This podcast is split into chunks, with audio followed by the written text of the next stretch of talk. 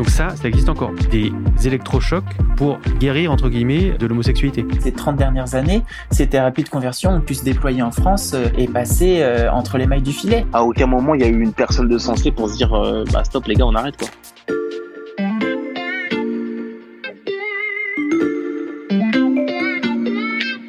Salut, c'est Xavier Yvon. Nous sommes le mardi 5 octobre 2021. Bienvenue dans La Loupe, le podcast quotidien de l'Express. Allez, venez, on va écouter l'info de plus près. Ce sont des pratiques qui semblent appartenir à un autre temps et pourtant elles existent encore en France en 2021. On les appelle thérapies de conversion. Ce sont des stages où l'homosexualité est présentée comme une perversion, des séances d'exorcisme, voire même d'électrochocs imposés à des victimes souvent mineures. Ces pratiques terriblement violentes visent, selon leurs auteurs, à modifier l'orientation sexuelle ou l'identité de genre d'une personne et se basent donc sur le postulat que l'homosexualité ou la transidentité seraient des maladies qu'il faudrait guérir. Ça, c'est ce qu'expliquait la députée Laurence Vansenbrock au mois de juin devant l'Assemblée nationale à propos de ces pratiques organisées partout en France, souvent sur fond de religion. Trois mois plus tard, son abnégation à payer, les parlementaires vont examiner sa proposition de loi. Alors on a décidé de vous faire redécouvrir cet épisode de La Loupe, plongé dans l'enfer de ces thérapies, qui pourraient donc bientôt être formellement interdites. Mon histoire a commencé quand j'avais à peu près 8 ans, où ma mère m'a surpris en train d'embrasser un garçon. Et elle, qui était très pieuse, euh, s'en est référée à son pasteur, qui ensuite, euh, via des prières et et des cures bibliques euh, m'ont diagnostiqué, entre guillemets, que j'étais possédé. Possédé par le démon de l'homosexualité. C'est comme ça que ça a commencé. L'homme qui vous parle s'appelle Thomas. Aujourd'hui, il a 26 ans. Il est directeur d'un magasin de prêt-à-porter à Amiens, dans le nord de la France. Il a grandi en région parisienne, dans une famille évangélique protestante, où la religion occupait une place très importante. Je vous préviens, son récit est susceptible de vous choquer. À l'époque, pour moi, je me disais pas que j'aimais les garçons c'était une pulsion comme ça. Je me suis dit, bah, enfin, comme comme un enfant, quoi. On, ne sait pas trop pourquoi on fait des trucs. Leur but, à, partir de ce diagnostic-là, était de me déposséder, de faire sortir ce démon-là en moi. Et donc, pour cela, bah, j'étais amené euh, à des veillées de prière, donc tous les vendredis soirs, entre minuit et 6 heures du matin, ou euh, à des soirées, euh, des veillées entières où on restait éveillé à lire des paroles de la Bible, à prier une nuit entière cette première phase de ma thérapie, elle a duré peut-être euh, deux ans, jusqu'à mon entrée au collège, ouais, donc vers mes 10-11 ans. Et du coup, euh, quand mes parents ils ont vu ça, que je m'affirmais un peu plus dans mon bah, dans mon caractère, j'étais un peu plus efféminé, etc. Euh, là, la thérapie, elle s'est un peu endurcie. Ils ont vu que me faire lire des paroles de la Bible et de les entendre, ça ne faisait pas fuir les démons qui étaient en moi. Donc là, leur but, c'était de me faire jeûner. Donc c'était des périodes de jeûne entre 1 et 5 jours où je devais ni boire ni manger ou uniquement boire. Leur but était d'affaiblir le démon qui était en moi. Et suite à ces périodes de jeûne-là, on me faisait subir euh, des séances d'exorcisme. Et ça, ça a duré entre mes 11 ans jusqu'à mes 12 ans. Le pasteur de mes parents, euh, il, connaissait quelqu'un qui était réputé euh, pour déshomosexualiser les personnes, mais qui n'étaient pas euh, en France. Et du coup, euh, ils l'ont fait venir spécialement pour moi. Et du coup, c'était à une veillée de prière, donc un vendredi soir, où comme habituellement, je me rendais avec ma mère. Et là, euh, je mets un pas dans, dans l'assemblée, dans, dans l'église. Il arrête de parler, il me regarde, il me pointe du doigt, il me dit, toi, t'as le démon de l'homosexualité, avance. Naïvement, avec un petit peu d'appréhension quand même, je m'avance. Et il me demande de me déshabiller. Donc euh, au début, je me retourne vers ma mère, je vois qu'elle baisse la tête, elle esquive un peu mon regard. Je me dis bon, je me déshabille, je reste en caleçon et là il me dit non non non tout nu tout nu. Je m'exécute, il me demande de mettre les mains en l'air et de fermer les yeux. Et là, euh, il me lance du sel, il me lance du sel et euh, ce qu'il disait c'était lâche-le, lâche-le, tu n'as rien à faire dans son corps. c'est un garçon de 10 ans, 11 ans, quitte son corps, tu n'as rien à faire là. il me jetait du sel. En fait, il parlait au démon pendant tout le processus là. Et à un moment, il a dit euh, s'il y a des personnes dans l'assemblée qui veulent prier, jeter du sel, euh, levez-vous. Et là, peut-être pendant deux trois minutes, euh, les personnes, au fur et à mesure, sont passées devant moi, me lancer du sel pendant que j'étais nu, les mains en l'air. Et ça s'est terminé. Et c'était là, bah, c'était l'événement le, plus tragique pour moi. parce que non seulement j'étais jeune, on m'a mis nu devant une cinquantaine de personnes, et ce qui était encore plus grave pour moi, c'est que je me dis dans à aucun moment il y a eu une personne de sensé pour se dire euh, bah stop les gars on arrête quoi.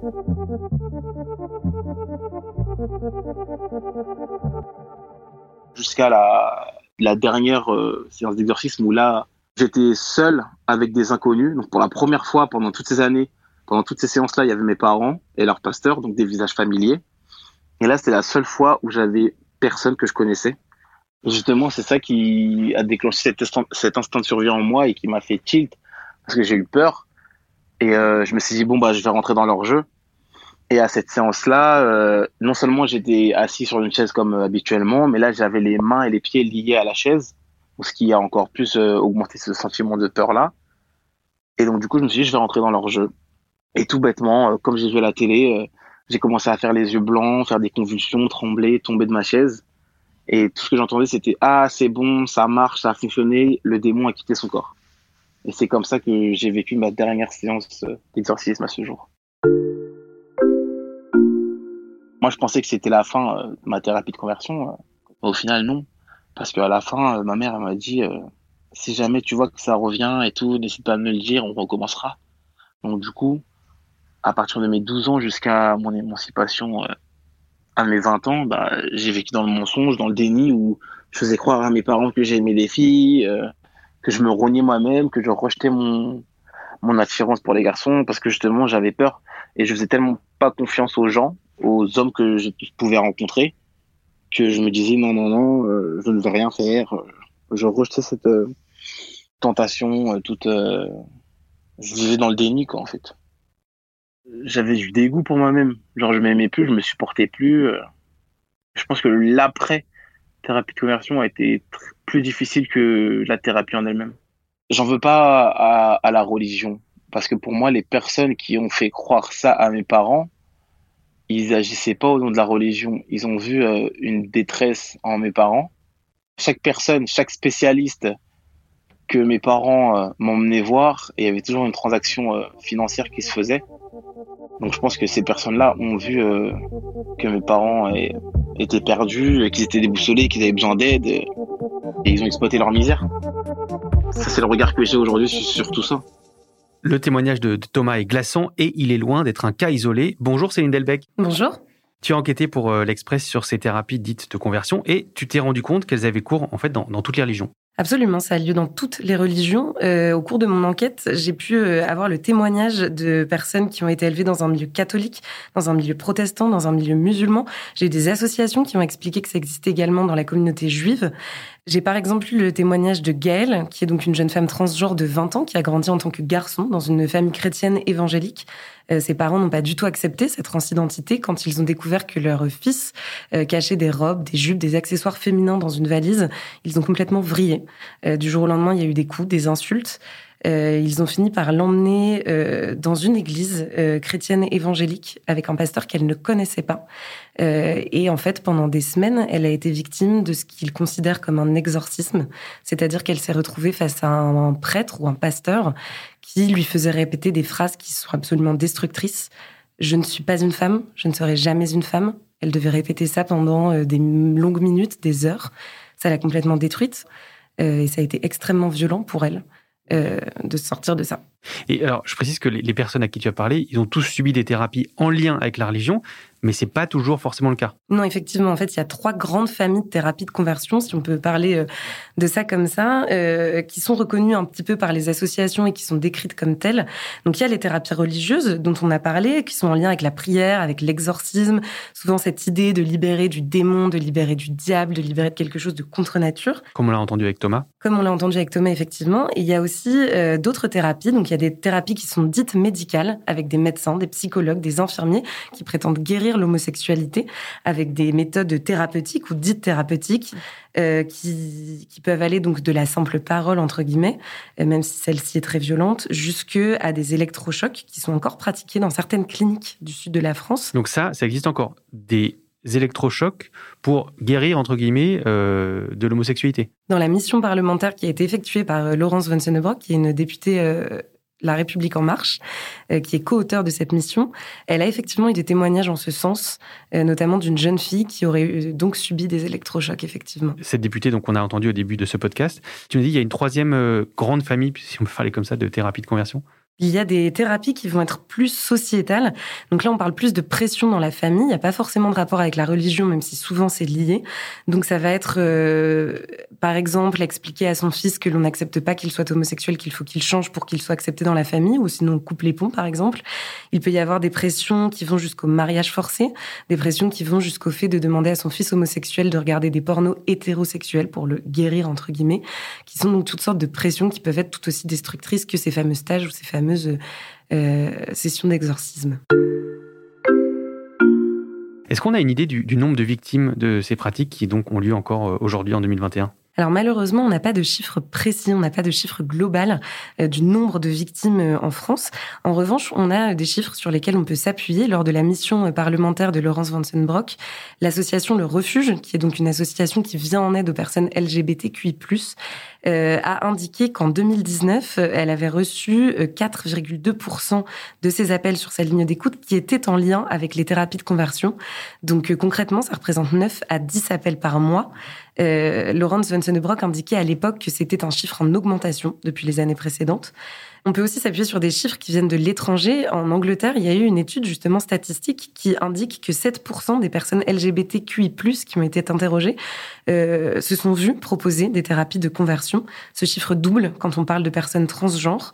Euh, et 2% des personnes interrogées ont indiqué qu'elles ont suivi une telle thérapie. Et pourquoi on n'a pas de chiffres similaires en France de, de manière globale? La problématique en France, c'est qu'il n'y a pas dans le code pénal d'infractions spécifiques qui disent noir sur blanc que les thérapies de conversion sont interdites. Euh, donc il n'y a pas de suivi spécifique par la police, il n'y a pas de suivi spécifique non plus par le ministère de la Justice, donc on ne peut pas avoir de, de, statistiques précises. Et cette absence de cadre législatif a fait beaucoup parler ces derniers mois, mais ça, ça pourrait changer dès cette semaine. On vous explique comment dans 30 petites secondes. Êtes-vous bien installé pour écouter la loupe? Vous pourriez le faire à bord du nouveau SUV 100% électrique de Skoda, l'Enyaq iV. Son design coche toutes les cases. Avec ses lignes épurées et son look élégant, il possède des équipements en option ou de série remarquables. Phare Full Matrix LED, écran multimédia 13 pouces, digital cockpit. En bref, ce nouveau SUV 100% électrique a tout pour vous plaire et faciliter vos déplacements. Pour plus d'infos, rendez-vous sur skoda.fr.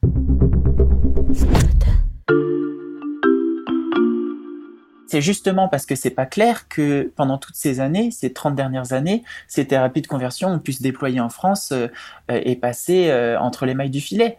Je vous présente Benoît Berthe. Il est l'un des fondateurs du collectif Rien à guérir, qui milite pour une loi spécifique en France. Lui aussi a été victime de thérapies de conversion, euh, des stages et des confessions forcées de ses 15 à 18 ans au sein de la communauté des béatitudes, donc dans la religion catholique. Donc nous, aujourd'hui, on le dit clairement, la loi française euh, n'est pas suffisante et n'a pas été suffisante. La preuve, ces thérapies ont continué, aucune d'entre elles n'a été condamnée par la justice. Donc il y a, des trous dans la raquette euh, et il faut être plus précisément attaquer ces thérapies pour les enrayer. Ça, c'est ce que nous disait Benoît Berthe au mois de juin. Euh, je vous l'ai dit, les choses pourraient bientôt bouger. Euh, en attendant une future loi, est-ce que tu peux nous expliquer ce qui existe déjà dans l'arsenal législatif pour lutter contre ces thérapies, Céline? Et aujourd'hui, c'est important de rappeler que les victimes peuvent porter plainte. Elles ne pourront pas porter plainte pour thérapie de conversion à proprement parler. En revanche, elles pourront porter plainte pour abus de faiblesse, par exemple, violence volontaire, exercice illégal de la médecine. Elles pourront porter plainte pour homophobie. En revanche, elles devront effectivement le prouver. On peut imaginer que l'abus de faiblesse est quelque chose qui est extrêmement difficile à prouver, notamment quand ça a eu lieu il y a des années. Euh, et puis sur ce type de sujet, avec des victimes qui ne se rendent même pas compte parfois qu'elles ont été abusées, euh, qu'elles ont vécu euh, quelque chose d'illégal. Effectivement, ces bouts de loi ne sont pas suffisants pour énormément d'entre elles. D'après Benoît Berthe, ben justement, il est capital de mettre des termes clairs sur ce qui se passe. Tant qu'on n'a pas une législation claire là-dessus, c'est très compliqué pour les victimes de se reconnaître victimes, de porter plainte, et c'est euh, très permissif. Ça permet à plein de groupes de faire euh, passer ces pratiques et de pas se faire condamner. On le voit aujourd'hui, hein. rien qu'à Paris, notre collectif a euh, ciblé une vingtaine d'organisations ou d'individus qui pratiquent ou qui encouragent de manière répétée à la pratique des thérapies de conversion. Rien qu'à Paris en 2021. Donc c'est pas un phénomène niche et tout petit. Deux propositions de loi dédiées aux thérapies de conversion ont été déposées par la députée Laurence von Senbrock, très engagée sur ces sujets, vous l'avez compris. C'était en juin 2020 et en mars dernier, mais le sujet n'était toujours pas à l'ordre du jour jusqu'à donc cette semaine. Euh, Céline, pourquoi maintenant et pourquoi ça a autant traîné? En fait, Xavier, il y avait quand même un très gros consensus politique sur le sujet. Euh, à peu près tous les élus euh, étaient d'accord sur le fait qu'il fallait punir ces thérapies de conversion. Le problème, c'est qu'il y a eu un agenda parlementaire qui était très chargé. Euh, il y a eu des débats très longs, comme par exemple sur la PMA. Il y a aussi eu la crise des gilets jaunes, et puis surtout, il y a eu la crise du Covid, ce qui a un petit peu retardé en fait la mise en place de, ce débat-là à l'Assemblée. Mais l'obstination de Laurence Van Sonnebrock a enfin payé, et c'est aussi un grand espoir pour les victimes qui ont beaucoup communiqué sur le sujet, notamment sur les réseaux sociaux. Aujourd'hui, elle pense qu'il va y avoir enfin des punitions euh, sur ces thérapies. Euh, j'ai recontacté Benoît Berthe du collectif Rien à guérir qui se disait vraiment très heureux euh, que cette loi puisse enfin être examinée à l'Assemblée. On l'a dit, ces thérapies se déroulent souvent sur fond de religion. Est-ce que c'est aussi pour cette raison que le sujet a autant traîné en longueur? C'était en tout cas ce que craignaient les associations, puisque malheureusement, quand on parle de ce genre de sujet, on parle d'extrémisme religieux souvent, et on parle aussi de sujets qui sont extrêmement tabous, donc parfois il est un petit peu difficile d'en parler. Euh, on voit d'ailleurs que à peine le, le débat lancé à l'Assemblée, il y a déjà des collectifs, notamment un collectif de psychiatres, qui alertent sur le danger d'inclure par exemple l'identité de genre dans cette loi. Donc voilà, on sait qu'il y aura euh, potentiellement des débats autour de cette loi. La France pourrait donc euh, bientôt se doter d'une loi beaucoup plus claire sur le modèle de l'un de ses voisins européens. Measures will be brought forward to address racial and ethnic disparities and ban conversion therapy. Au Royaume-Uni, c'est la reine Elisabeth II elle-même qui a annoncé en mai dernier l'interdiction des thérapies de conversion. Euh, merci Céline. On peut retrouver euh, l'intégralité de ton enquête sur ces thérapies de conversion sur le site de l'Express qui a été mise à jour avec euh, le calendrier parlementaire. Si cet épisode vous a plu, vous savez ce qu'il vous reste à faire. Nous mettre des étoiles sur vos plateformes d'écoute et vous abonner pour ne rater aucun de nos podcasts. Vous pouvez aussi nous écrire à l'express.fr. Cet épisode a été fabriqué avec Louis Coutel, Margot Lanuzel et Lison Verrier. On se retrouve demain pour passer un nouveau sujet à la loupe.